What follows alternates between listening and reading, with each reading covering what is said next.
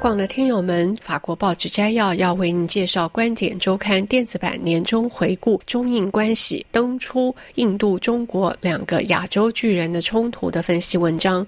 文章写到，中印合作的时代似乎已经过去很久了，因为两国目前对亚洲称霸全球这项目标展开竞争。对于莫迪来说，他的 G 二十新德里峰会本应标志着他的外交生涯的辉煌。印度二零二三年九月担任这一世界主要经济论坛的轮值主席国，而习近平的缺席却让其失色。峰会召开前不到一周，印度就接到了习近平缺席的警告，没有任何道歉说明之下，印度人只好对总理李强表示欢迎。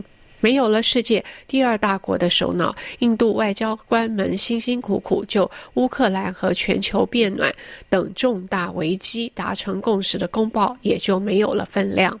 对此，国际社会猜测是中共内部清洗，将其领导人留在了北京。然而，亚洲协会政策研究所中国中心研究员。勒科尔指出，中国方面并没有做出真正的解释，印度人对此不以为然。自尊心极强的莫迪受到了打击，正如勒科尔所解释的那样，两个亚洲巨人之间现已经展开一场形象之战。一方面，北京在布里斯班由新兴大国组成、将于二零二四年扩大成员的金砖论坛上使出浑身解数，同时做出超人的努力来重新吸引西方。另一方面，印度通过将非洲联盟纳入二十国集团，试图以非西方民主世界领导者的形象出现。专家认为，印度的形象比中国好。印度经济正在从对中国经济缺乏兴趣中受益。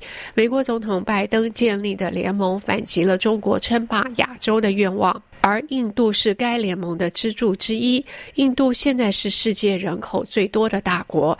在经济和技术方面有着光明的前景。就北京政权而言，其经济岌岌可危，削弱了中国共产党的公信力。一些国际公司正在撤离中国。文章续称，二零二二、二零二三年是各种趋势的十字路口，在此期间，印度的经济增长正在超过中国。自十八世纪中叶以来，印度的人口也首次超过中国。法国驻印度和中国大使馆。前经济顾问费内补充说：“中国仍未将印度视为与其实力相当的对手。如果说北京仍然看不起新德里，那是因为原始经济数据在很大程度上仍对华有利。一九七六年毛泽东逝世时，两国的人均收入相差无几，而现在中国的收入和 GDP 高出六倍，两国不在同一起跑线上。”印度超过一千亿美元的贸易逆差，更加剧了这种不对称的关系。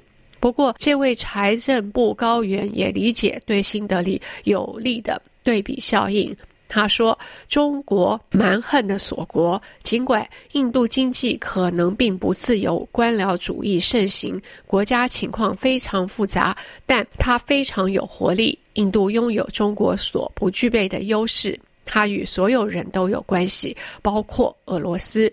二零一四年至二零一九年，印度总理五次访华，习末两人关系始于合作。但随着新冠病毒扩散到印度，引发大量死亡，两国关系变得紧张起来。最重要的是，二零二二年十二月在印度东北部阿鲁纳恰尔邦发生的冲突。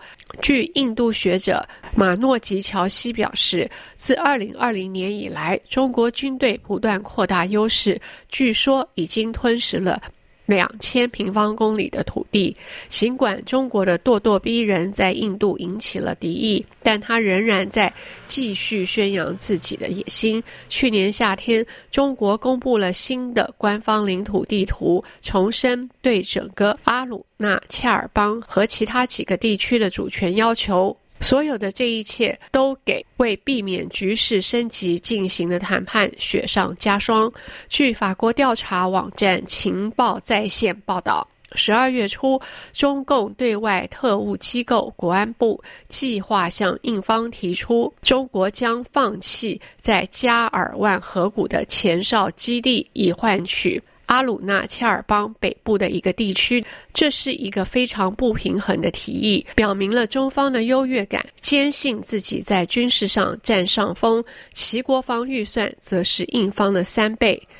但这足以让莫迪屈服吗？新德里中国分析与战略中心主任拉纳德他说：“莫迪不是一个会在边境问题上退缩并接受妥协的人。”印度人赞同他的观点，他受欢迎的程度不言而喻。作为国安顾问委员会的成员。拉纳德对中印关系保持悲观态度。他说：“我们之间仅存的一点信任已不复存在，中印关系必须从头开始。”以上是由夏荣编播的法国报摘要，感谢您的收听，下次节目再会。